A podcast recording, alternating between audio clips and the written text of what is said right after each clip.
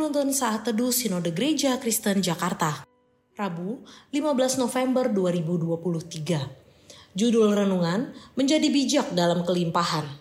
Diambil dari kitab Lukas 12 ayat 19 sampai 21 Sesudah itu aku akan berkata kepada jiwaku Jiwaku, ada padamu banyak barang, tertimbun untuk bertahun-tahun lamanya. Beristirahatlah, makanlah, minumlah, dan bersenang-senanglah. Tetapi firman Allah kepadanya, Hai engkau orang bodoh, pada malam ini juga jiwamu akan diambil daripadamu. Dan apa yang telah kau sediakan, untuk siapakah itu nanti? Demikianlah jadinya dengan orang yang mengumpulkan harta bagi dirinya sendiri, jikalau ia tidak kaya di hadapan Allah. Apakah salah jika kita mempunyai banyak harta? Tentu saja tidak jika kita melihat bahwa semua yang kita miliki datangnya dari Tuhan, maka menjadi kaya bukanlah sebuah dosa atau kesalahan. Yang membuat kita berdosa atau tidak adalah bagaimana cara kita memandang dan memperlakukan kekayaan itu. Inilah yang diingatkan Tuhan Yesus dalam perumpamaan tentang orang kaya yang bodoh.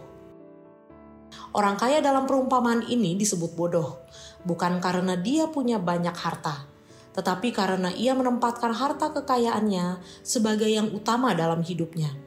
Harta atau kekayaan pada dasarnya adalah hal yang baik dan netral. Tetapi apa yang baik ini bisa menjadi jerat dan dosa bagi kita jika kita menempatkannya lebih tinggi daripada Tuhan, Sang Pemberi berkat itu sendiri. Kesalahan lain dari orang kaya ini adalah di dalam segala kelimpahannya, dia hidup dalam keserakahan dan tidak peduli dengan orang lain semua harta yang ia miliki hanya digunakan untuk kepentingan sendiri. Baginya, tidak ada tempat untuk orang lain dalam harta bendanya itu. Itulah sebabnya Tuhan menegur dan mengatakannya bodoh. Bagi Tuhan, orang kaya yang bijak adalah orang yang hatinya tidak lagi terikat kepada harta bendanya dan tidak lagi hanya memikirkan dirinya sendiri. Artinya, segala kelimpahan yang Tuhan berikan bukan untuk ditimbun bagi dirinya sendiri, tetapi juga untuk disalurkan bagi orang lain. Lalu, bagaimana dengan kita? Saya percaya, ketika Tuhan memberkati kita, Ia tidak ingin kita menjadi seperti orang yang bodoh dalam perumpamaan tadi Sebaliknya, Tuhan menginginkan setiap kita menjadi orang yang bijak, yang melihat dan memakai setiap berkat Tuhan itu dengan benar sesuai kehendaknya.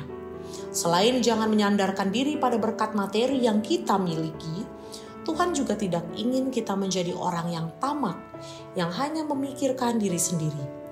Ketamakan jelas bukan agenda yang ada dalam pikiran Tuhan ketika Ia memberkati kita Tuhan memberkati kita bukan supaya kita dapat menumpuk berkat-berkat itu bagi diri kita sendiri, tapi supaya kita juga menjadi saluran berkatnya bagi orang lain.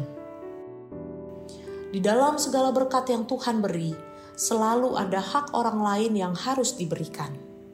Kiranya Allah memampukan kita.